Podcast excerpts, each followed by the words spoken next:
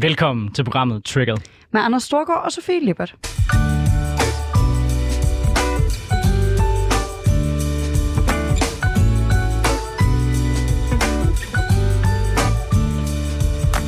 Så er vi tilbage i programmet, hvor vi vender ugens vigtigste politiske historier med gæster, der har skarpe holdninger, store visioner og markante meninger. Vi er selv vant til at deltage i den offentlige debat som henholdsvis tidligere landsformand for konservative ungdom og tidligere landsforkvinde for SF Ungdom. Så hvis du havde forventet neutrale værter, så er det det helt forkerte sted, som du er tunet ind. Vi starter derfor netop fordi der ikke er noget neutralitet i os, øh, men lige at øh, give jer en lille smagsprøve på, hvad det er, der får vores PCK i løbet af ugen. Og jeg kunne godt tænke mig at starte med at høre dig, Anders. Hvad trigger dig? Vi skal snakke Kina, øh, fordi der er for nylig kommet et eksempel op, der for mig at se illustrerer fuldstændigt, hvad det er for et brutalt ekstremistisk og farligt regime, vi står overfor. Øh, konkret så er det en kinesisk tennisspiller, Peng Shui, øh, som er øh, forsvundet. Nu er hun så kommet frem igen, men det, der er baggrunden, det var, at hun kom ud med nogle meldinger. Hun er en meget, meget kendt tennisspiller, en af verdens allerbedste. Øh, og hun, hun øh, var ude med en MeToo-sag, hvor hun forklarede, hvordan en af lederne af det kommunistiske parti har voldtaget hende øh, og har haft sex med hende mod hendes vilje, mens hun grædende forsøgte at få ham væk. Øh, det skrev hun om på et kinesisk medie, og kort derefter så forsvinder hun fuldstændig. Væk fra radaren. I Kina kunne man ikke engang søge på tennis. Så meget forsvandt hun fuldstændigt fra alt. Og så kommer hun øh, nogle dage senere, så popper hun frem efter, at øh, tennisforbundet har været ude og protestere gevaldigt over, at hun er forsvundet. Øh, og der er der så frigivet nogle videoer nu, hvor hun rimelig tydeligt nærmest er i en gisselsituation, hvor hun har fået at vide, at hun skal smile, og i øvrigt sige, at der ikke rigtigt var noget om snakken, og generelt set øh, virker som om, at hun er glad og har det godt. Det har øh, tennisforbundet overraskende nok faktisk øh, protesteret ret hårdt imod. De har været ude at sige, jeg er glad for at se videoerne, der er blevet udsendt af kinesiske statsmedier, og som øjensynligt viser Peng Shui på en restaurant i Beijing. Det er muligt at se hende, men det er fortsat uklart, om hun er i fri og i stand til at træffe beslutninger på egen hånd uden tvang eller ekstern indblanding. Denne video er i sig selv set ikke tilstrækkelig, siger Steve Simon, der er formand og direktør i øh, Tennisforbundet.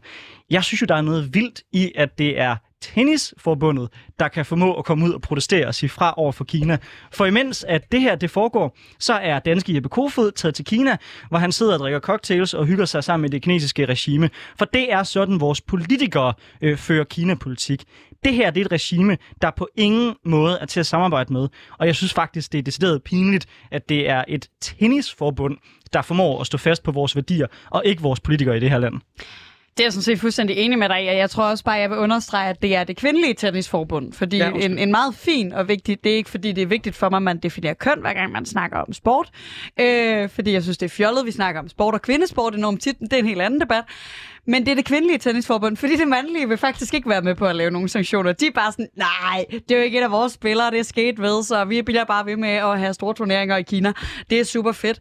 Øh, og alle andre øh, sportsforbund, sådan set, øh, det samme. Så det er et enkelt sportsforbund, der for en gang skyld åbner op. Og jeg vil sige, jeg er ikke den store sportsnørd, men det her, det er den slags, der kunne gøre, at jeg begyndte at se sport. Og jeg vil gerne se kvindetennis nu. fordi jeg synes, der er noget enormt øh, jamen i virkeligheden anerkendelse af virkeligheden. Jeg synes, mm. det er mm. så virkelighedsfornægtende med de der sportsorganisationer. Ja. Øh, for eksempel også med VM i Katar, der bare sådan, Nå, jamen, der er jo ikke færre, der øh, øh, hvad hedder det, har det nederen, bare fordi vi spiller VM i Katar. Øh, nej, der er ikke fa- eller øh, fordi vi ikke spiller VM Katar. Nej, der er ikke færre, der har det nede, men det er en kæmpe blåstempling af et regime, og insistere på, at man bare kan blive ved med at lave øh, for sjov ting, som sport altså er, ja. øh, i lande, der behandler hinanden. Sådan, så jeg er helt enig med dig, og, og kæmpe kado til øh, mig bekendt øh, den eneste sportsforening, der nogensinde har øh, haft værdier. Men det er, jo, det er jo også det, der er så vildt, for så skulle man netop tro, at de måske backede down, når der kom videoer ud. Men tværtimod, så dobler de down og ligesom siger, det her det er ikke tilstrækkeligt. Vi føler os ikke på nogen måde sikre. Og vi kommer til at have en diskussion om, hvorvidt vi overhovedet kan spille turneringer og tillade kinesiske spillere i vores ligaer. Det synes jeg bare er så stærkt værdimæssigt at komme ud med det. Det er vildt, at man skal øh, føle, at det sådan er helt overraskende, men det er det, fordi at, at normalt, så vil man kigge den anden vej, selvom en af ens allerstørste stjerner, hun er blevet voldtaget og bortført af, af ledelsen fra det kinesiske regime. Altså, det er så vild en historie, og for mig at se skitserer den så meget, hvad det er for et land, vi står overfor. Prøv at forestille sig i dansk kontekst, hvad vil jeg, jeg vil sige, hvis Mikkel Hansen, han lige pludselig bare i morgen blev fjernet. Altså, hun, hun forsvandt. Man kunne ikke søge på hendes navn. Man kunne ikke søge på noget som helst, der handlede om tennis. Hun, hendes social media accounts forsvandt. Det var som om, hun aldrig havde fandtes. Det er så vildt et regime, Kina. Og det er så vildt, synes jeg, at vi stadigvæk tror, fra politisk hånd, at det er nogen, vi bare kan samarbejde med. Så øh, mit budskab herfra, det her studie, det er, øh, vær lidt mere ligesom det kvindelige tennisforbund. Hvis det mere var sådan, Vesten førte øh, politik, øh, så tror jeg, at verden ville være et bedre sted. Så hermed en opfordring til øh, Steve Simon om at stille op som udenrigsminister i et eller andet land. Jamen, jeg, jeg er meget enig, øh, og jeg tror, øh, jamen en ting er, at, at, at flere øh, lande burde opføre sig sådan, men, men jeg tror faktisk også, der for mig er en værdi i, at flere kulturinstitutioner, som en sports, øh, altså som et idrætsforbund er, opført sig sådan her, at flere, øh, at, at vi generelt havde en højere anerkendelse, hvad sport og kultur betyder i verden, betyder for vores samtaler, betyder for, for den måde, vi ser hinanden. Altså jeg tror, virkelig det her, det er et skridt i retning af forhåbentlig en anerkendelse af, at der er ikke noget, der ikke er politisk. Alt samspil mellem lande er politisk. Og Sofie, hvad trigger dig? Det gør vaccinenationalisme. Øh, og jeg har sagt det før, jeg siger det igen, og nu har jeg det sådan lidt på den der, hvad sagde jeg-agtige måde. Jeg var heldigvis for guds skyld ikke noget, der ligner den eneste, der sagde det. Men jeg sad i juleferien sidste år, øh, da vaccinerne øh, så småt kom frem. De ældste mennesker og øh, plejepersonale begyndte at blive vaccineret i juleferien, og jeg var så, og medierne kørte bare på repeat på, har Danmark hamstret nok vacciner? Danmark havde hamstret mere end en vaccine per menneske i Danmark, så, så debatten var ligesom, er det nok, at vi har, jeg kan ikke huske, hvad det var, 10 millioner vacciner, hvor, hvorfor har vi ikke 15? Agtigt. Øh, og den debat kørte, og jeg var så frustreret over, hvor meget det handlede om, har vi taget nok af de ressourcer, der er, og hvor lidt det handlede om, hvordan hulen sikrer vi, at de lande, der ikke har råd til at hamstre, ikke har infrastruktur til at hamstre, ikke har infrastruktur selv, hvis de hamstrede til at få fordelt de her vacciner. Hvordan gør vi det? Det talte vi absurd lidt om. Og hver gang vi så taler om det, har talt om det det seneste år, så har det været sådan noget med, jamen nu har Danmark også givet nogle vacciner, primært til Rwanda, øh, men heldigvis også til nogle andre lande. Men der er stadig ingen, der i, en international kontekst ordentligt har anerkendt, at vi har brug for meget mere, end at nogen giver nogle vacciner. Og nu får vi så den flotte, fordi en ting er, at sådan en øh, venstrefløjs halal som mig synes, at vi skal have et solidarisk tilgang til det her, og at det globale nord skal hjælpe det globale syd osv. osv. En anden ting er sådan helt lavpraktisk. Lige nu risikerer vi en fucking fjerde nedlukning på grund af den nye mutation. Og den nye mutation er kommet, fordi folk i det globale syd ikke er vaccineret, og vaccinen øh, og sygdommen derfor bare har kunne løbe rundt, og derfor kunne mutere. Og endnu værre er det, at den her øh, mutation netop sker i nogle lande, der aktivt har været ude og bede om, at man gør noget for, at man også kan vaccinere bredt i det globale syd. Det pisser mig af, at uagtet hvor mange gange vi nu har talt om det det seneste år, så er der ikke sket nok til, at vi kunne forhindre den her nye variant, som nu betyder, at jeg ikke kommer på ferie til januar. Det er ligesom om, at en global pandemi, den ikke kan løses isoleret nationalt. Øh, jeg ved ikke, hvorfor det forholder sig sådan, øh, men det, det er åbenbart sådan, ikke? Nej. Altså, sådan helt, helt grundlæggende, jeg er enig med dig. Jeg synes faktisk, at det er enormt kortsigtet, den måde, vi har kørt den her tilgang på. Og jeg forstår ikke, hvorfor der ikke er en mere større og samlet strategi, hvor man allerede brugte det momentum, der var ved, at store dele af Europa og USA blev vaccineret til, at man siger, godt, hvordan får vi rullet det her ud? For du har fuldstændig ret. Altså de her reservoirer, hvor øh, virusen kan få lov til at ligge og smitte mellem mennesker, det er jo der, hvor den muterer. Det er derfor, den, det der, den bliver farligere. Og så kommer den tilbage igen i vores hoved. Så kan vi så håbe på, at nogen har opfundet en boostervaccine. Men altså, hvor mange gange skal vi ned og blive vaccineret, fordi vi ikke gider at vaccinere dem? Altså, det bliver sådan en, en never-ending circle, som måske gør, at der er nogle medicinale virksomheder, der tjener rigtig pænt på det, men som på ingen måde gavner vores samfund. For jeg tror ikke engang, at vi ser ind i den, næste, den sidste nedlukning, hvis ikke vi snart gør noget. Jeg tror, at det, det bliver kontinuerligt, øh, fordi det vi ser her, det er en helt ny influenza-type, som kommer til at blive ved med at mutere igen og igen og igen og igen, mindre vi får dræbt den, og det kan vi kun gøre i fællesskab. Jamen, jeg er helt enig øh, i, at, at det kan vi kun gøre i fællesskab, og jeg tror, altså, jeg, jeg bliver øh, lige så øh, sådan optimistisk, som man kan blive. Øh, eller sådan, jeg tror bare... Nej, jeg, jeg, jeg tror, at det her, det er for mig øh, hele øh, corona-pandemi, øh, altså global pandemi-delen, øh, Øh, er for mig en desillusionering af, hvor, hvor nice globalisme er. Fordi jeg har synes, det var fedt. Øh, tidligere jeg har været sådan en klassisk øh, sådan venstreorienteret øh, type, der, der synes, at, øh, at verden var fed, når den var global. Men det, der sker lige nu, det er, at øh, det globale, det har gjort, og det synes jeg stadig. Men, men i det her tilfælde, der bliver jeg sgu desillusioneret, fordi det globale gør, at virus spreder sig ekstremt hurtigt mm. i hele verden, meget hurtigere end vi tidligere set. Vi har set, at viru, vira spreder sig i hele verden før, men det gik virkelig stærkt, fordi vi lever i en global virkelighed. Og til gengæld, så lykkes vi ikke med at være globale, når det kommer til løsningerne. Og det synes jeg er, er kæmpe ærgerligt. Du lytter til Triggeret med Anders Storgård og Sofie Libert, øh, hvor vi lige her om lidt får besøg af nogle gæster. Øh, faktisk har vi allerede stadigvæk besøg af, af dig, øh, Mads Hvidberg Christensen. Og mens vi venter på øh, din moddebattør, øh, så vil jeg gerne spørge dig, øh, er der noget, du har lagt mærke til den her uge? Noget, der har fyldt noget for dig? Nu nævner vi jo lige corona. Jeg forestiller mig, at det er også noget, der er højt på din dagsorden øh, som øh, medlem, ledelsesmedlem i Danmarks Socialdemokratiske Ungdom. Ja, des, desværre kan man sige. Altså, så fylder corona jo stadigvæk ret meget, og det kommer til at fylde endnu mere nu her de sidste par uger. Ja. Øhm, jeg, altså, jeg synes i virkeligheden, Sofies pointe om det her med, med det globale er ret interessant, fordi jeg synes, at i, i fredags havde den der oplevelse af, at man øh, nærmest da man stod op om morgenen, fik at vide, at nu var der fundet en ny variant i Sydafrika. Og så i løbet af dagen, så kunne man ligesom følge med i, at så blev der konstateret et tilfælde af den i Belgien, og så var der konstateret et tilfælde i Storbritannien. Og det siger jo noget om, at, at de her øh, sygdomme, som for eksempel corona nu, jo kan sprede sig sindssygt hurtigt i, i det samfund, vi har bygget op i dag. Øhm, og det understreger jo bare behovet for, at vi får rullet de vacciner ud øh, i hele verden, som vi snakkede om for et øjeblik siden. Det er jeg fuldstændig enig i. Det går så ufatteligt stærkt. Altså, det er virkelig, virkelig vildt, øh, hvor hurtigt sådan nogle ting kan, kan øh, hvad kan man sige, sprede sig. Øh, men jeg vil så også spørge ind til, nu har der jo i den her uge endnu en gang været rigtig, rigtig meget fokus på hele spørgsmålet om øh, slettede sms'er og håndtering af Mink-sagen. Øh, som socialdemokrat, øh, der jo også er lidt under belejring i den her sag, hvordan har øh, det været i, i den her uge, og også i øvrigt i en kommunalvalgkamp, hvor der er rigtig, rigtig mange, der har bragt det op? Altså, øh, hvordan føles det at være i som socialdemokrat? Hmm, altså, jeg, jeg bruger jo mest af min, det meste af min tid på, på at diskutere politik og netop tale om politik og prøve at bruge så lidt tid som muligt på, på mm. og sms'er. Jeg synes også, det de oplevelser, jeg har haft i uh, kommunalvalget og regionsrådsvalget her, når jeg i 3-4 uger har været rundt i, uh, i Ballerup Kommune faktisk og før, uh, før valgkamp, så har jeg faktisk kun mødt øh, en person, som ville tale med mig om øh, sms'er. Der var en helt, øh, et, et par håndfulde, som synes, at øh, heksejagten på statsministeren var gået fuldstændig langt over gevind. Men jeg mødte en, en enkelt, som nu var i tvivl om, om hun skulle stemme på Socialdemokratiet. Det er selvfølgelig også en kommune, hvor at over halvdelen af vælgerne altid stemmer på Socialdemokratiet. Så på den måde har jeg jo nok været, været forskånet for sådan de værste mink- og sms-angreb. Og hvor øh, nu er mit øh, kendskab til Ballerup begrænset, men hvor jeg heller ikke tror, der er sådan vildt mange minkfarme. Ja, det, jeg har i hvert fald ikke spottet nogen endnu.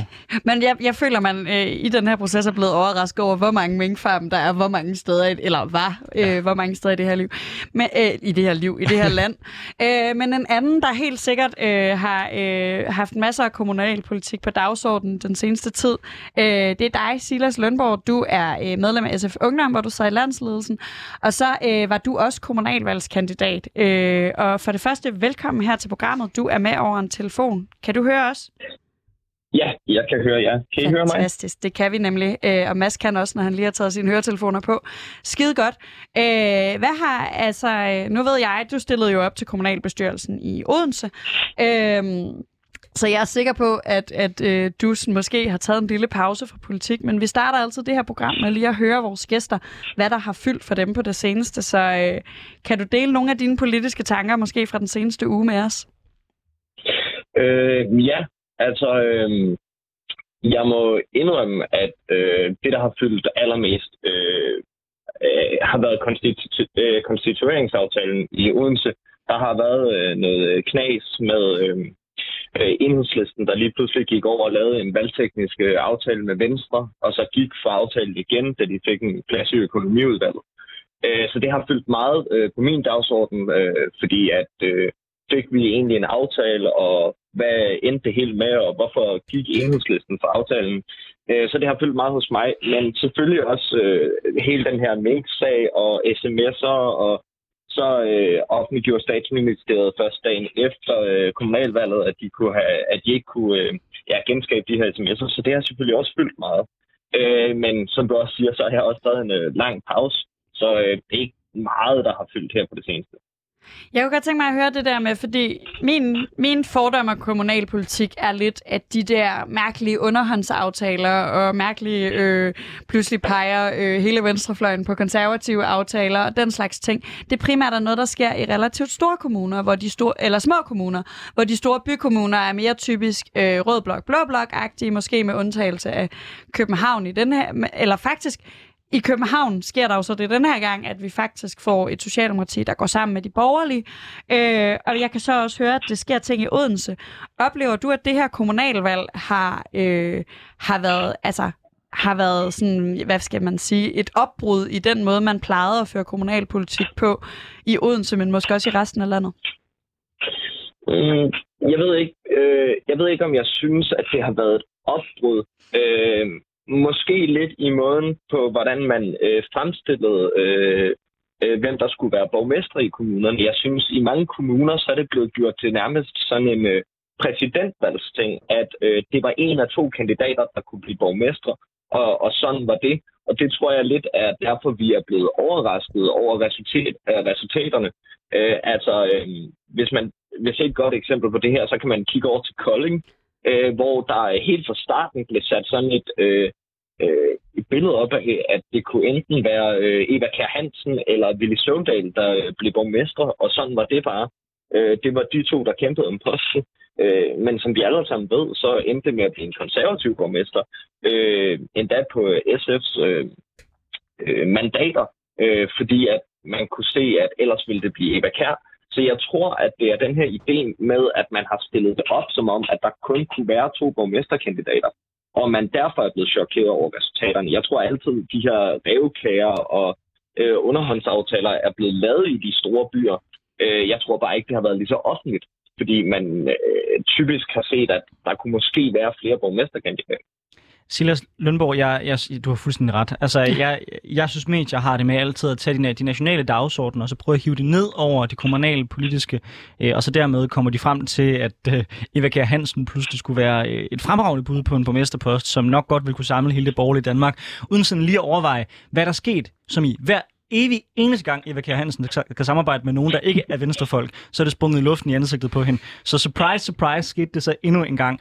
Øh, og så kan man selvfølgelig godt i hendes tilfælde skille ud på de konservative. Jeg vil bare sige, øh, det er ikke, det er ikke øh, hendes modkandidat, der har lovet over for Folketinget. Og sorry, der kom, der kom et politisk statement. Men altså, øh, hun er svær at samarbejde med, øh, og det skal man aldrig nogensinde glemme, det er, at kommunalpolitisk, der betyder de personlige forbindelser, hvem kan sammen med hinanden, hvem kan finde ud af at lave forlig med hinanden, bare enormt meget, fordi at, at alting ikke bliver presset lige så meget ned i den samme røde og blå kasse, som den gør nationalpolitisk. Altså samtidig er det jo også... Nå, ja. ja jeg vil bare sige, jeg synes også, det ret, har været ret interessant, synes jeg, sådan, altså når man ser, hvis man ser på det lidt udefra ved, ved det her kommunalvalg, at det virker som om, at faktisk SF og konservative har haft to ret sådan øh, stringente strategier, der har handlet om, at hvis man har haft mulighed for, øh, for eksempel i socialdemokratiske kommuner som SF'er, at tage borgmesterposten på de borgerlige mandater, så er man gået efter det, for eksempel videre. Øh, og hvis man som konservativ har haft mulighed for at tage øh, borgmesterposten fra Venstre på de røde mandater, så har man gjort det for eksempel i, øh, i Kolding, i Vejen og i Åben Rå. Det er faktisk sket ret mange steder, at de konservative har lykkes med det. Så, så det, er jo, det, er jo, det synes jeg bare er ret interessant og bemærkelsesværdigt ved det her kommunalvalg, som vi måske ikke har set på samme måde, i samme grad i hvert fald, tidligere. Det er som om Søren Paper har vist, hvordan det skulle gøres i Viborg først, ikke? Og så er der nogen, der ligesom bliver, bliver inspireret af det. Søren kunne, så kan vi også, ja. øhm, ja. Nå, jamen øh, skønt at høre fra jer, skønt at have jer med. Nu skal vi i gang med dagens debat.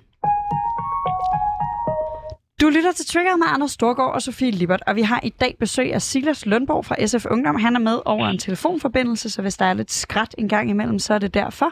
Og så har vi Mads Hvidbjerg fra retningsudvalgsmedlem i Danmarks Socialdemokratiske Ungdom her i studiet. Ja, To dage inden valgdagen, der kom regeringen med endnu et politisk udspil, der skulle vise borgerne, at Socialdemokratiet tog deres bekymringer seriøst. Endnu en tryghedspakke blev fremlagt, fordi utrygheden netop har været en af kommunalvalgkampens største emner. Udspillet er det andet udspil, regeringen kommer med under overskriften Tryghedspakke, og sidste gang skulle vi høre om unge mennesker i dynjakker og guldkæder på landets S-togstationer. Dengang skal det blandt andet gå ud over nattelivet, hvor regeringen lægger op til, at øh, i de såkaldte nattelivszoner, der skal man ikke længere kunne sælge alkohol i detailhandlen, altså i supermarkeder og kiosker efter kl. 22. Men pakken følger også i fodsporene af den foregående, og vil blandt andet have øget overvågning og vagter på S-togstationer. Til alle vores lyttere, der ikke er fra København, så kan jeg fortælle, at det er fordi, der er sådan noget, der hedder S-tog i København. Øh, det er meget øh, københavnerorienteret pakke, den her. Øh, men det er altså en masse helt almindelige togstationer til nogle lidt mindre tog. Ja, det er, øh, det er som om, man var bekymret for nogle vælgere inde i byen. Det er som om, man sådan havde en idé om der to dage inden valget, at der, der skulle lige lidt københavnerpolitik på bordet. Øh, men også øh, om økonomisk kontrol af kriminelle unge. Det vil sige, at en del af straffen for førstegangsforseelser kan være, at kriminalforsorgen kan styre ens økonomi. Derudover så var der en række tiltag mod børn og unge, der har utrygsskabende adfærd. For eksempel højere krav til forældrene og tiltag, der skal sikre, at flere børn og unge øh, gør skaden god igen. Her er altså masser af konkrete værktøjer, som regeringen vil bruge til at skabe et tryggere Danmark, som udspillet hedder. Og i dag starter vi helt konkret. Mads Hvidbjerg, forretningsudvalgsmedlem i Danmarks Socialdemokratiske Ungdom. Hvad synes du sådan helt grundlæggende om regeringens udspil? Jeg synes, der er øh, sindssygt mange fornuftige ting i det her udspil, og man skal også bare huske, at at, at, at det her udspil, og jeg skal nok gå, gå ned i nogle af de konkrete ting om lidt, men altså hele ideen med det her er jo at gøre øh, for eksempel byturen mere tryg for unge som os, som går ud for at drikke nogle øl og danse på et eller andet sted inde i byen, i København, eller i Odense, eller i Aarhus, eller i hvilken som helst anden, anden by, særligt hvor de her nattelivszoner jo eksisterer. Og, og, og der synes jeg, at det er mega fornuftigt, at man for, for eksempel for fremtiden stiller krav om, at der skal være dørmænd. Det har der ikke været krav om tidligere. Øh, at man øh, få flere redskaber til at smide uromager og ballademager væk, så det bliver mere trygt for os andre, der kommer. Det synes jeg er sindssygt fornuftigt. Men jeg vil gerne spørge dig, og vi kan lige så godt få den fejret ja. bordet med det samme. Tror jeg, det, det der med alkohol. Ja. Skal, skaber det virkelig mere tryghed, at vi ikke kan købe bajer i kiosken efter 22? Nej, jeg synes egentlig, du, du, da vi talte om det her før interviewet, Sofie, så synes jeg egentlig, du sagde det meget godt, da du sagde, at man skal nok være over 40 for at synes, at det er en god idé at uh, begrænse salg af alkohol i detailhandlen om natten. Altså, det synes jeg heller ikke, og jeg tror ikke, at det, det løser noget som sådan, at man lukker 7-Eleven for salg af alkohol, fordi man jo uh, i de fleste steder vil kunne gå ud af de her nattelivszoner ved at bare bevæge sig et 100 meter eller 200 meter, og så vil der formentlig være en åben 7-Eleven, i hvert fald hvis man for eksempel er i København eller Aarhus, og så skal man nok få fat i sin uh, classic alligevel. Jeg kan virkelig godt lide ideen om, at man bare lige tager til 7-Eleven på Østerbro, når man er i byen på Nørrebro, for lige at hente ja. en bajer, fordi det er ikke en nattelivszone. Silas Lønborg fra SF Ungdom, hvad tænker du om regeringens tryghedsudspil? Umiddelbart synes jeg faktisk, øh, at øh, der er nogle fornuftige ting, men overordnet er jeg øh, relativt kritisk over for det her øh, udspil. Jeg synes, det er med til at stigmatisere unge, og, og bare øh, sætte øh, et sådan label på, at unge er uroskabende, og øh, vi kan ikke styre vores alkohol, og øh, det er altid øh, de der larmende unge mennesker, der er øh, problemer med. Øh, øh, som ikke ah, jo, jeg synes sgu, øh, jeg synes, det er ærgerligt, at, at der ikke også er noget forebyggelse og, og noget socialpolitik med i det her. Jeg synes, det er meget straf på straf. Og det synes jeg skulle er ærgerligt. Fordi hvis vi skal løse det her problem, så, så skal vi også forebygge det. Øh, og der hjælper det ikke bare at udelukke folk fra nattelivet. Øh, jeg tror også, at vi skal have noget mere med på det her forslag.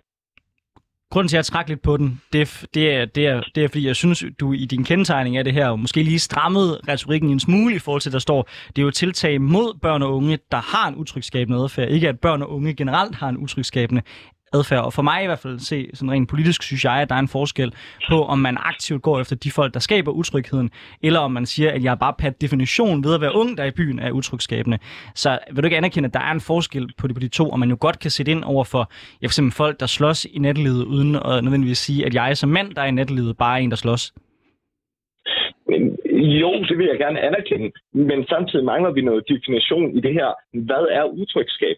Altså, der er også et forslag med øh, bare øh, mild vold, øh, skal vi også øh, øh, straffe for. Og det er jo ikke bare at øh, slås øh, i en, øh, øh, altså aktivt gå ud og give en eller anden test. Det er også at skubbe lidt til folk, eller til at give nogen en lussing. Altså, jeg, jeg synes, der mangler en definition på, jamen, hvad er utrygskaben? Fordi det er jo et definitionsspørgsmål. Og hvis vi endelig skal, altså sådan... Synes du, man skal have lov til at gå rundt og give folk lussinger i netledet? Nej, det synes jeg da ikke, man skal. Men jeg synes samtidig, det er voldsomt, at man sidestiller øh, at give folk en losing og, og give folk øh, tæsk. Altså, jeg synes simpelthen, at vi bliver nødt til at differentiere i det her. De to ting er ikke den samme. Jeg siger ikke, at man skal have lov til det. Hvem er det, der sidestiller men... det? Hvem er, det, hvem er det, der sidestiller det at give nogen en losing med at, at starte et slagsmål eller stikke nogen ned? Det er der jo ikke nogen, der sammenstiller. Øh, pointen her er jo, at jeg er enig i, at du siger at forebyggelse, det bliver fint, hvis man kunne få mere af det med og sådan noget. Men, men det her er jo netop en pakke, der skal øh, træde i kraft, når det er gået galt. Når nogen rent faktisk er voldelig i nattelivet, når nogen øh, klapper folk i losing, så skal politiet og, og stedet, øh, man, man er, diskoteket, selvfølgelig have mulighed for at smide folk væk og, og formentlig dem adgang til den nattelivszone i enten resten af aftenen eller for en periode. Det synes jeg, der er sund fornuft. Og, og ja, det kan da godt være, at det, det skærer alle over en kamp, men jeg synes også, at det synes jeg ikke er et problem at skære ballademærende over en kamp, fordi det kommer til at skabe et tryggere natteliv for os andre. Jeg kunne godt tænke mig, øh, fordi nu øh, bliver nogle af begreberne også blandet lidt sammen. I forhold til det her med nattelivet, øh, så, så, så er det rigtigt, så er der noget om, om at stikke lussinger. Men, men jeg synes, øh, Silas er inde på noget interessant, som jeg godt kunne tænke mig at høre dig, Mads Udbjerg, om. Øh, og det er ikke fordi, du skal have den juridiske definition på, hvad utryghedsskabende børn er. Men jeg synes kraftedet med den er svær at forstå. Altså, børn skaber ikke øh, utryghed for mig at se. Hvis børn øh, opfører sig på en måde, der måske kunne gøre, at nogen bliver utrygge, så føler jeg, at vi øh, har nogle issues, som handler ja. om noget helt andet end retspolitik i virkeligheden. Fordi det, der tit bliver talt om, det er sådan noget med at hænge ud på en S-togstation. Mm. Øhm, og, og den, den kan jeg godt mærke, den rammer altså mine frihedsidealer rigtig hårdt, hvis det faktum, at du er en bestemt gruppe. Altså, at jeg godt må hænge ud med mine 25-årige veninder på en S-togstation, det er ikke utryghedsskabende. Men hvis jeg var en 14-årig gut i dynjakke, så var jeg måske utryghedsskabende. Altså, hvordan definerer vi utryghedsskabende børn? Det synes jeg er en meget voldsom hmm. Øh, eller det er jo ikke, det er ikke utryghedsskabende børn. Nu skal jeg heller ikke lægge ord øh, i munden på regeringen. De taler om børn, der har utryghedsskabende adfærd. Det er ikke fordi, de stempler enkelte børn som utryghedsskabende. Nej. Men jeg synes, det er voldsomt at sige, at børn ned til 10 år kan have en utryghedsskabende adfærd. Men det kan de da godt. Altså, jeg, jeg, jeg forstår godt din, din anke, og jeg kan sådan set godt dele et stykke hen ad vejen. Men pointen er vel, at hvis der sidder en øh, stor gruppe øh, på en S-togstation en aften, og for eksempel øh, råber af forbipasserende, øhm, og er meget, meget fulde og skaber utryghed på den S-togstation, så er det da et problem. Og det er også et problem, hvis der er en 12-13-årig, som er der sammen med øh, storebrødre eller fædre, som øh, man sidder der sammen med og skaber utryghed, så skal politiet eller øh, kommunen der have værktøjer til at kunne skride ind over for det og hjælpe det barn på vej. Fordi altså, vi, har, vi, har, vi har jo tidligere set masser af eksempler på, at Øh, for eksempel i bandemiljøet, at man øh, bevidst bruger 13-14-årige til at øh, udøve kriminalitet, fordi man ved, at så er de under den kriminelle lavalder, og så kan de ikke straffes for det. Og så kan de ligesom tage skylden for bror, storebror eller for, for fætter. Ikke? Så altså, der synes, tror jeg, at det er ret vigtigt, at politiet har nogle redskaber for netop at sætte ind så hurtigt som muligt, og ikke vente til, at det øh, går videre, end for eksempel at sidde og råbe efter folk på en station. Men ja, Silas Lundborg, hvad tænker du om de her utryghedsskabende børn? Øh, jamen, jeg synes, øh, altså sådan i generelle øh, termer, synes jeg, det er ærgerligt overhovedet at snakke om børn som utryghedsskabende. Øh, ja, jeg er enig i, at vi skal da gå ind og sørge for, at der er noget forebyggelse i det her, og sørge, eller fremtidig sørge for, at det her det ikke sker igen. Men, men det er jo ikke det, der står i forslaget. Forslaget er jo, at så øh, må de ikke opholde sig for eksempel på en øh, S-togstation i de næste 30 dage. Øh, jeg voksede op i en lille by, der hedder Ølstykke, som øh, ligger øh, på øh, en C-linjen af S-toget. Og, og altså, hvis jeg blev udelukket fra en S-togstation, så kunne jeg ikke komme i skole i 30 dage. Det skulle da ikke at hjælpe nogen som helst. Øh, og, og, og altså, jeg, jeg, synes, øh, jeg synes, det er ærgerligt, at vi bruger de her udtryk om børn. Altså, det er ikke engang myndige mennesker, så skal man gå ind og kigge på øh, familien og hjælpe familien, i stedet for at bare udelukke dem fra en S-togstation. Det, det, det, det kan jeg sgu ikke se nogen øh, særlig god mening i. Men hvis vi nu prøver at vende den om, og så sige, okay, du, øh, du bor i det der, var det, var det ølstykke, mm. du sagde? Okay, fint. Så lad, ja. så lad, og så lad, og så lad os sige, du er borger i ølstykke. Øh, du går hen på s stationen og så er der en gruppe af 13-14-årige i dynjakker, øh, som er truende over for dig, og som råber ting af dig, og gør det enormt ubehageligt for dig at tage S-toget konklusionen ved så ikke at give nogen sanktion, det er jo måske, at du så synes, det er utrygskabende for dig at hen til S-togsstationen. At du så ikke har mulighed for at komme der. Er det ikke fair nok, uanset alder, at hvis man er ubehagelig over for andre mennesker og gør det utrygt for andre at være et sted, at så får man en konsekvens, og at så er det selvfølgelig ikke bare øh, sur, øh, surt liv for de folk, der øh, bliver udsat for det, men det er faktisk at dem, der skaber utrygheden, som oplever en sanktion. Er det ikke fair nok? Altså, man kan selvfølgelig diskutere, hvordan man konkret skal gribe det an, og hvordan du udmyndter en sådan straf, og hvordan, når, når det nu er nogen, der er mindreårige. Men sådan en grundlæggende idé om, at man siger, hvis du gør det ubehageligt at være et sted, fordi du er ubehagelig over for andre mennesker, så skal du gå et andet sted hen og være, indtil du kan finde ud af at opføre det ordentligt. Er det ikke fair nok? Jo, det er selvfølgelig fair nok at, øh, at sige, at jo, hvis du gør det ubehageligt for andre, så skal du da finde et andet sted at være, fordi vi skal da have et øh, trygt rum at være i.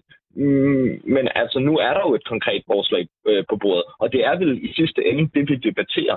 Altså, øh, så kan, ja, du har ret i, at man kan diskutere, hvordan man øh, udmyndter det, men, men det er jo også det, vi gør. Og, og der er et konkret forslag, og det forslag er at udelukke øh, folk øh, fra øh, de her øh, steder i 30 dage med mulighed for forlængelse. Men... Og, og det må vel være det, vi debatterer.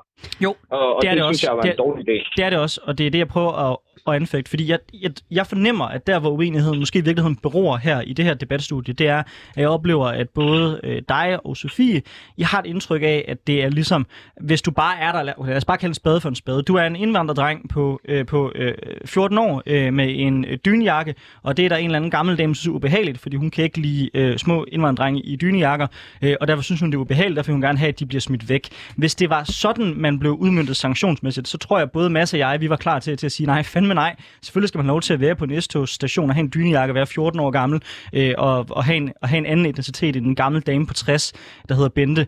Øh, men, men, men hvis man er ubehagelig over for andre mennesker, man er troende, man gør det usikkert for andre at være på en station, fordi man er aggressiv og ubehagelig, øh, så er det jo noget andet, så er det ikke på baggrund af folks etnicitet, eller at de bare tydeligvis er der, så er det på baggrund af deres handlinger, og handlinger tænker jeg, at vi alle sammen i det studie er enige i, øh, man øh, skal kunne sanktionere. Ja, jeg er da enig i, at man skal kunne øh, sanktionere det. Men jeg synes, det er en dårlig sanktionering, vi er kommet frem til. Øh, og jeg kan ikke sidde her og komme med den perfekte plan. Øh, men, men den plan, der er blevet altså sådan fremlagt, den er bare dårlig. Øh, jeg er enig i, øh, i dig i, eller med dig i, at, at vi skal kunne sanktionere det. Øh, men altså, jeg tror bare ikke, det her det var en frem. Jeg er faktisk uenig i, at man skal kunne sanktionere det. Og det vil jeg godt sådan lige, øh, sådan, inden vi øh, skal videre til næste del af debatten, lige kort af. Fordi jeg er faktisk grundlæggende uenig i, at jeg som individ kan være utryghedsskabende. At vi kan bruge det her begreb utryghedsskabende om noget kriminelt, fordi det er så individuelt, hvad der gør mig utryg. Jeg synes ikke, det er utrygt at være i nærheden af grupper af øh, unge mænd, der øh, råber højt. Jeg synes, det er sindssygt utrygt at være i nærheden af øh, midaldrende mænd, der er fulde. Øh, nogle mennesker synes, det er sindssygt utrygt at være i nærheden af øh, folk, der sådan meget åbenlyst har en anden kønsidentitet, end øh, de er vant til at være i nærheden af. Nogle mennesker synes, det er utrygt at være i nærheden af alt muligt andet. Og det, jeg tror, det er derfor, den, den her, den her begreb utryghedsskabende adfærd i børn, blandt børn og unge, synes jeg øh, tager et ansvar, som jeg virkelig ikke mener er, er, er børnenes, og lægger på dem. Og det, jeg godt kunne tænke mig at spørge som det sidste spørgsmål i den her del af debatten, Mads, det er, er utryghedsskabende adfærd, kan vi definere det skarpt nok til at sikre, at det kun er folk, der gør noget, det er okay at gøre kriminelt. For jeg synes faktisk heller ikke, det er okay at gøre det kriminelt at råbe nogen. Altså det synes jeg ikke, det kommer an på, hvad man råber. Hvis man bare råber, hey, øh, så synes jeg ikke, det skal være kriminelt. Nej. Øhm, altså jeg tror bare helt grundlæggende, synes jeg ikke, at det skal være en menneskerettighed at sidde på Ølstykke station og råbe folk og, og være rigtig fuld af te sig. Øh, og et af de forslag, der har været tidligere, jeg tror faktisk ikke, det er for det her udspil, men det her med at lave et opholdsforbud for grupper, der sidder på en S-togstation og skaber utryghed.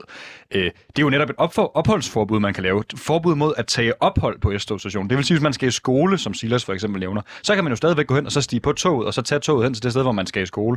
Øh, det her det er jo et forbud mod at tage ophold, som der skal være mulighed for, så man ikke netop kan sidde på en eller anden bænk en hel aften og skabe utryghed. Men skal og det være mener, ulovligt at ja, sidde på en bænk en hel aften? Øh, jeg synes det i hvert fald, at det er noget, vi skal gøre alt, hvad vi kan for at komme udenom. Og det kan vi jo for eksempel gøre ved at sige, at så må man ikke sidde på s stationen de næste 30 dage, øh, eller skabe mere overvågning øh, i samarbejde med DSB, som også er et af forslagene for det her udspil. Øhm, altså, jeg mener, Øh, og jeg synes måske også, Sofie, at du får, får det her til at handle om nogle andre ting, end det handler om. Altså, det er nogle ret konkrete udfordringer. Øh, når, når man kommer ned på s stationen om aftenen eller om natten, og der sidder nogen og er ubehagelige. Mm. Det tror jeg altså, vi alle sammen godt kender. Og derfor synes jeg måske også, det er sådan lidt at flytte fokus for debatten og begynde at tale om folk med andre seksualiteter og kønsidentiteter og, og sådan nogle ting. Fordi det, det, bliver sådan noget, noget, det bliver noget mere abstrakt noget i forhold til, hvad der skaber utryghed. Vil... Det her det er ret konkret utryghedsskabende, hvis man som ung kvinde for eksempel Men... kommer, og der sidder en helt flok middelalderne mænd, der sidder i en timer og så stive og begynder at råbe af dig. Hvis der er fire hvide middelalderne mænd, der øh, står og råber af dig på næsttogs Men det gør de jo ikke. De står jo inde i byen. Okay. Og der er ikke nogen, ja. der har lavet opholdsforbud ude foran Old Irish. Nej. Men altså, det vil jeg, det kan man jo det vil jeg, det vil jeg meget, meget gerne have. Men det vil Altså- jeg ikke have. Okay. Øh, og jeg tror, at øh, det er der, den vigtige grænse for mig går. Det er, at jeg synes simpelthen, at det er et kæmpe angreb på mine frihedsrettigheder at gøre det kriminelt at opholde sig et sted. Men det lover jeg, at vi kommer i gang med senere i den her debat.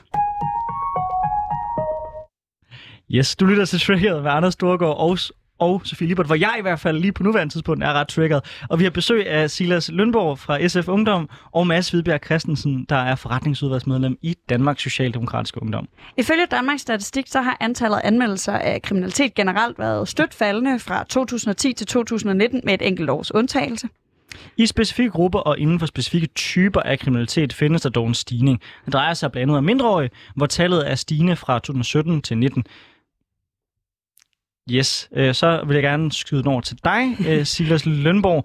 Øh, du er ikke udpræget fan af regeringens udspil, men er du ikke enig i, at der skal gøres noget ved, at kriminaliteten er stigende blandt unge? Og hvad skal vi gøre ved det?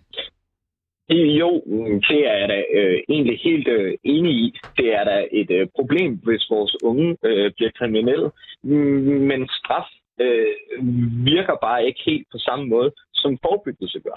Altså, det er noget, vi i langt højere grad skal øh, opdage, før problemet, øh, altså gøre noget ved, før problemet bliver så reelt, som at de begår kriminalitet. Altså, vi skal have meget bedre socialpolitik, og øh, jeg synes også, at det her forslag øh, mangler ja, forebyggelse igen. Altså, vi skal kunne gå ind og, og, og sådan, for eksempel få familier til at øh, søge hjælp omkring det her, og, og vi skal langt hellere gå ind der, end vi skal gå hos børnene, fordi børnene er ikke mind, øh, altså du siger, det er mindreårige, så de er ikke myndige. Øh, og, og derfor synes jeg heller ikke, vi kan straffe dem øh, på øh, niveau med en, der er myndig. Øh, fordi de hører stadig under deres forældre. Og det er også derfor, at det er forældrene, vi skal gå til. Og det er øh, forældrene, der skal være med til at løse problemet sammen med kommunen eller staten, eller hvilken øh, instans det nu er, de snakker om. Vi kan lige kort opklare, at når vi taler om mindreårige i en kriminel sammenhæng, så er det de 10-14-årige. Man opgør slet ikke kriminalitet blandt øh, børn under 10, øh, måske fordi de virkelig er børn. Øh, og man taler altså kun om mindreårige i kriminelle sammenhæng, når de er øh, under den kriminelle lavalder, altså ikke bare under øh, myndighedsalderen. Når vi taler om mindreårige, er det altså de 10-14-årige. Mads? Jeg vil sige to ting. Det første, det er, at øh, den ene del af udspillet, som handler om nattelivet her, mm. det er jo netop, når forebyggelsen er slået fejl. Mm. Det er, når folk står i nattelivet og giver en anden et knytnæveslag, eller et hårdt spark, eller man kommer op og slås ud foran øh, et diskotek. Det er jo netop, når forebyggelsen er slået fejl at det her træder i kraft, hvor man har muligheden for at forvise nogen fra nattelivet i en periode, eller øh, og stiller krav om dørmænd, som kan håndtere situationen, hvis det bliver nødvendigt. Øh, så, så det, der er, det, det, er, det er jo netop, de ting er jo netop, når forebyggelsen er slået fejl. Og så er jeg faktisk ikke enig i, at udspillet ikke rummer noget om forebyggelse. Der er jo netop et helt kapitel i det her udspil, som handler om øh, pålæg. Altså hvor man for eksempel siger, at øh, hvis øh, politiet eller vagter på en øh, togstation ser, at øh, der er et barn, som øh, er der, og som er i øh, selskab med en masse andre unge, som skaber utryghed, at så øh, pålægger man for eksempel forældrene at sige, du skal sørge for, at dit barn er hjemme efter klokken 8, øh, og er hjemme til klokken 6 om morgenen. Fordi på den måde så sikrer vi, at dit barn ikke er ude og, og blive øh, kriminaliseret af nogle andre øh, unge, som allerede er ude i en kriminel løbebane. Så der er jo netop forebyggelse i det her. Og så har man så mulighed for at sanktionere forældrene, hvis de ikke lever op til de her ting. Der er også mulighed for at stille krav om, at børnene for eksempel bliver indskrevet i en klub, en, øh, en SFO eller noget andet, så de får mere øh, voksenkontakt, så de får mere omgang med unge, som er på en øh, bedre sti end dem selv. Her kunne jeg godt tænke mig øh, at gøre noget lidt atypisk og smide et spørgsmål over til Anders, fordi jeg synes faktisk, at den her øh, hvad hedder det, ting er meget interessant, og den er meget socialdemokratisk. Ja. Den her idé om, at staten kan pålægge forældre en bestemt måde at opdrage deres børn på. Øh, det var meget sådan karikeret, men, men, men jeg er egentlig Ja. ikke nødvendigvis uenig jo i det konkrete tilfælde, men, men ikke nødvendigvis uenig i, at, at, at vi som, som samfund kan gøre den slags. Men det er jo meget øh, off en klassisk øh, konservativ idé om forældrenes ansvar om familien. Hvad tænker du, Anders, øh, om de her, øh, om staten, der går ind og siger, du skal opdrage dit barn på den her måde? Det har jeg det helt fint med. Altså, og jeg ved ikke, om man kan sige, at det ikke er en klassisk konservativ position. Det er i hvert fald en øh, klassisk socialkonservativ position generelt at mene, at vi synes, familierne er de bedste til at opdrage deres børn. Men der er familier, der simpelthen er så kollapset, at overhovedet at tale om det som en familie, det er, øh, det er fejl, fejlagtigt. Og i de her tilfælde, hvor folk ryger så langt ud, så er det jo typisk fordi forældrene, de ikke har kunnet magte ansvar at være forældre. Og der bliver vi jo nødt til, for mig at se, at træde ind fra statens side. Så kan man diskutere, hvorvidt man synes, det er den rigtige måde at gribe det an på, om det virkelig er at sende folk i SFO, øh, der gør, at de bliver mindre kriminelle. Men ideen om, at staten bliver nødt til at træde ind ved de familier, der ikke magter at opdrage deres børn, og hvor børnene ryger ud i ungdomskriminalitet i en alder som 10-årig, det har jeg det egentlig rimelig okay med. Det er øh, fedt, eller fedt at høre, at, at, at I stadig er enige derovre.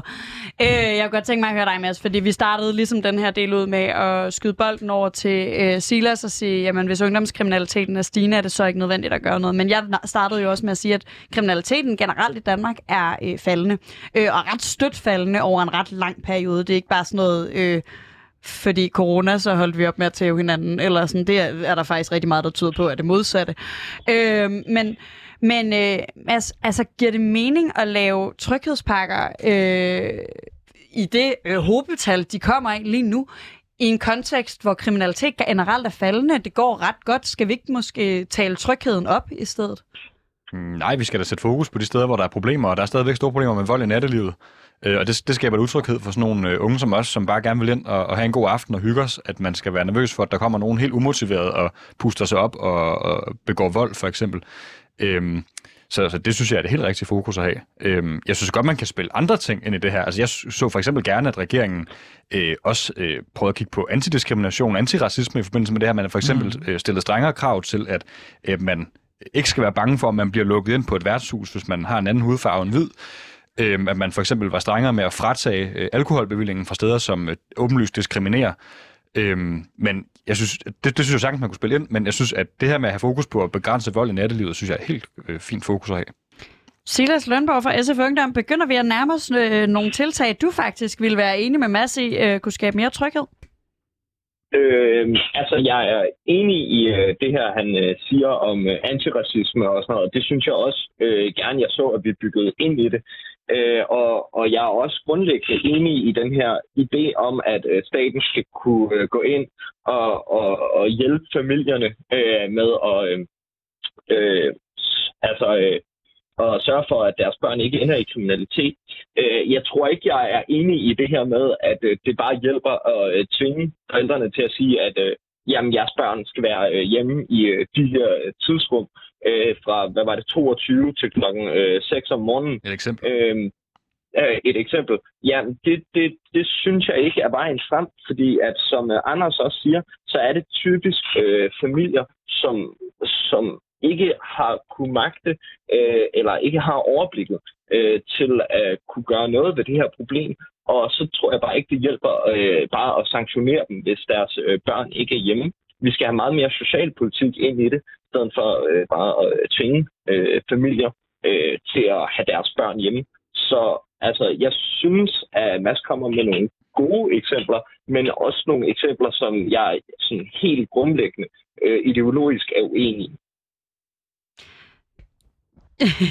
der, bliver, der bliver sådan rynket lidt på brynen inde ja. i det her studie, Mads. Hvad, hvad, men det er bare, for jeg forstår ikke, hvorfor man kan være grundlæggende ideologisk uenig i, at forældre øh, skal tage ansvar for deres børn, og sørge for, at, øh, at, at det... Hvorfor det jeg forstår ikke, hvorfor det er grundlæggende ideologisk problematisk, at, at, at, at samfundet siger, øh, at øh, I skal prøve at holde jeres børn hjemme i en periode her, for eksempel, eller de skal skrives op til et klubtilbud, fordi de får øh, nogle sundere øh, venskaber, hvis de for eksempel deltager i klub for, øh, øh, øh, på en klub, eller starter til fodbold, eller et eller andet, og får nogle sundere fællesskaber at indgå i. Det synes jeg simpelthen ikke er en begrænsning af nogens frihed. Det er da tværtimod øh, at de hjælper nogen til at opnå en højere grad af frihed, fordi de så øh, bliver taget ud af det kriminelle miljø, eller semikriminelle miljø, de, mm. de er i nu, og kommer over i nogle sundere fællesskaber. Så jeg, altså, ja, og, og så ved man jo, at det virker. En... Altså man har set mange steder det her med forældrepålæg for eksempel. Det virker. Altså det gør det bare. Men jeg er da enig i, at vi skal have dem til at øh, skrive op til SFO eller spille fodbold og sådan noget. Men det her med at øh, tvinge øh, forældre til at have deres børn hjemme i et vist tidsrum, det må du da erkende. Altså, øh, det er jo, øh, som vi snakker om, familier, som ikke har kunnet magte det her ansvar. Men det er for nogle 12-årige, der skal være ude efter klokken 10, det men, forstår jeg ikke. Men, men jeg, tror, mås- altså, jeg tror måske, det som, som, som I går skævt af hinanden lige nu, det er, at Silas mener, at det er at ikke at som jeg hører jer begge to. Silas mener også, at børn skal være hjemme om natten, og at børn helst skal gå i klub, mm. men ikke, at vi som retsinstans skal gå ind og kræve det af forældrene. Måske blandt andet, fordi de her forældre ofte vil være meget ressourcesvage forældre, yeah. som selvom øh, mm. en politibetjent kommer og siger, at du skal have dit barn hjemme, måske ikke er i stand til at have sit barn hjemme. Måske fordi de har deres egne sociale problemer. Yeah. Og hellere så, at vi løser de her problemer med socialpolitik. Mm. Og derfor så skal socialpolitik også spille en rolle i det. Og jeg siger ikke, at, at de her forældrepålæg, for eksempel, eller ungepålæg, kan løse det hele. Det tror jeg ikke, det kan. Men man har erfaring de steder, hvor man har afprøvet det. Og der kan man se, at det virker. Og et andet eksempel, som, som regeringen også ligger op til udspillet, det er, øh, at, at man som ung på for eksempel 13-14 år, som har været med til at lave øh, graffiti for eksempel, så skal man ned og hjælpe med at vaske det af igen. Altså for ligesom ikke at blive straffet, men for at få et eller andet øh, syn på, at øh, der har man været med til at lave noget problematisk, det bliver man nødt til at være med til at, at genoprette. Altså det er jo nogle bløde midler, der er i brug her. Det er jo ikke fængsel og pisk og, øh, og bøder og sådan noget. Det er jo netop de, de bløde øh, socialpolitiske midler, man bruger, når man siger, at folk skal starte til fodbold, eller at man skal ned og hjælpe med at, at, at male graffitien over og, og så videre. Du lytter til Triggeret med Anders Storgård og Sofie Libert, og vi har i dag øh, besøg af Silas Lønborg fra SF Ungdom. Han er med over en telefonsforbindelse, og i studiet står Mads Hvidbjerg Christensen, forretningsudvalgsmedlem i Danmarks Socialdemokratiske Ungdom. Vi diskuterer lige nu regeringens udspil Et Trykker Danmark, som er det andet udspil, regeringen er kommet med, der har fokus på at mindske utrygheden i natlivet på S-togstationer og generelt. Man skaber denne type udspil overhovedet tryghed. Efter den stø- store tryghedspakke, som var den, vi nogle gange refererer til, til tidligere, som blandt andet den med opholdsforbudene på S-togstationerne, der skrev Mellemfolk i samvirke Amnesty Nyt Europa og Globalt Fokus sammen en kronik i Berlingske med overskriften Regeringens tryghedspakke gør os utrygge. Deres argumenter handlede i høj grad om indskrænkelse af forsamlingsfrihed og diskrimination. Dengang er det Liberal Alliances ungdoms øh, retsordfører, der skriver, øh, regeringen vil ofre endnu en del af borgernes frihed på tryghedens alder. Så Mads Hvidbjerg fra Danmarks Socialdemokratiske Ungdom. Tror du, at den her indskrænkelse af Øh, eller måske har jeg mere lyst til at spørge, hvem er det, der skal blive mere trygge af den her øh, tryghedspakke? Jamen, det er sådan nogen som, øh, som os, Sofie, som øh, godt kan lide øh, at, at drikke en øl en gang imellem, og så gå ind og danse inde i byen her i København, øh, uden at være bange for, at nogen kommer og slår os, eller øh, at man skal råbe sig på en S-togstation eller noget andet. Det, det er sådan nogen som, som os, som er retskaffende og, og, og gør, hvad vi kan for bare at hygge os og, og opføre os ordentligt. Det synes jeg er interessant. Skal folk, der... Øh vi ved jo, at kriminalitet og social udsathed hænger meget sammen. Folk, der er socialt udsatte, folk, der øh, har problemer med at øh, drikke for meget, når de er i byen, mm. det handler ikke om dem. Det handler kun om, om de retskaffende. Dem, der øh, aldrig er på er det, er, er det os alle sammen, eller er det kun os, der altid holder os på dydens smalle sti, der skal første, være mere trygge? Altså, det handler da i første omgang om tryghed for, for de mennesker, der opfører sig ordentligt, og som bare øh, opfører sig pænt.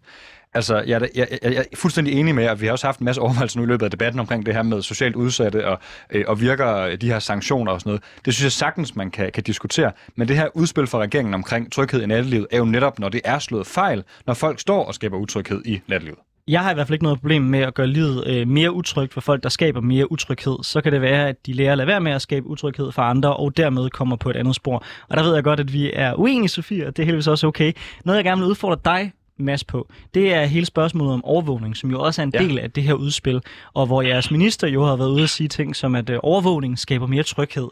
Mener du, at øh, det bliver mere trygt at være i det offentlige rum, at man bliver overvåget øh, med kamera? For jeg selvom jeg er konservativ, står i hvert fald på den modsatte position, som er, at jeg synes, det er stærkt problematisk, at vi ophænger så mange kameraer, hvor i øvrigt vi i mange tilfælde ikke engang har styr på, at det ikke er produceret mm. i Kina øh, og har bagdøre, den kinesiske regime kan bruge. Altså skaber overvågningen virkelig mere tryghed, eller er det sådan en, hvad kan man sige, sådan en, øh, en måde at tisse lidt i bukserne for at holde varme? Mm. Altså, uden at jeg vil gå ind i den her diskussion om, hvor øh, kameraerne er købt hen og sådan noget, øh, så, så, så, tror jeg, altså, så synes jeg bare, at overvågning er et af de øh, øh, bedste midler, vi har til at forebygge og, og undgå øh, den her kriminalitet, og så slå ind, sætte ind, når øh, tingene opstår. For eksempel så er et af, et af forslagene her i regeringens katalog, at man på S-togsstationer skal have flere overvågningskameraer, og så skal man have en ekstra medarbejder af DSB, som kan være med til at holde øje med de her forskellige overvågningskameraer på stationen, sådan at hvis der opstår en øh, utryg situation, for eksempel der sker et overfald eller noget andet, mm. så kan, kan den medarbejder, eller mere politiet, eller et, øh, et vagtpersonale, der så kan komme hen og tage hånd om det, man kan arbejde med højtalerudkald på stationen, øh, for at advare andre om, at der for eksempel er et overfald i gang. Øhm, altså det synes jeg er det synes jeg er grundlæggende fornuftigt. Og jeg deler sådan set dine bekymringer, Anders, med, med overvågning, og at vi ikke skal leve i sådan et gennemovervåget samfund, hvor folk ved præcis, hvor jeg er henne på alle tidspunkter af døgnet. Men lige nu er det også bare et af de bedste midler, vi har. Men, men risikerer vi ikke netop bare, at utrygheden så bare bliver flyttet rundt? Fordi det, der jo så sker, det er, så, okay, så hænger, du, så hænger du de her op ved S-togstationer for overvåget, for et overblik over, hvad der foregår der. Så rykker kriminaliteten hen til et andet sted. Så kommer man til, til at sige, fordi det lykkes at stoppe kriminaliteten på S-togstationen, så rykker vi det nu længere ned ad gaden, hvor kriminaliteten så er flyttet hen. Og så på den vis, så bliver det skruen uden ende. Fordi at kriminelle, der virkelig ved, hvad de laver, og som ønsker mm. at skabe kriminalitet, de er... Øh, de er jo godt, godt kloge nok til så at så sige, okay, fint, jeg rykker skulle lige et andet sted hen, end lige foran det her kamera, når, når jeg skal røve dig. Og så bliver det jo netop sådan, så så prøver du at hænge kameraet op mere for at fange ham, og så rykker kriminaliteten igen, og på den vis får vi flere og flere kameraer. Du løser egentlig ikke kriminaliteten, du flytter den bare. Mm. Ja, yeah, altså, altså det her er jo netop, altså Danmark er jo allerede et samfund, hvor der er rigtig mange overvågningskameraer. Jeg tror faktisk, vi er det land i verden, hvor der er øh, flest overvågningskameraer per indbygger. Der har vi allerede vippet øh, London og Storbritannien af pinden for nogle år siden. Øhm, men jeg, altså jeg tror faktisk, for de fleste danskere, tror jeg ikke, det her det er sådan en bekymring, der fylder voldsomt meget i hverdagen. Altså jeg tror, de fleste går og passer deres, øh, deres øh, daglige døgn, uden at tænke på, at de bliver overvåget, når de går ind i Netto, og de bliver overvejet, når de går ud af fitnesscenteret.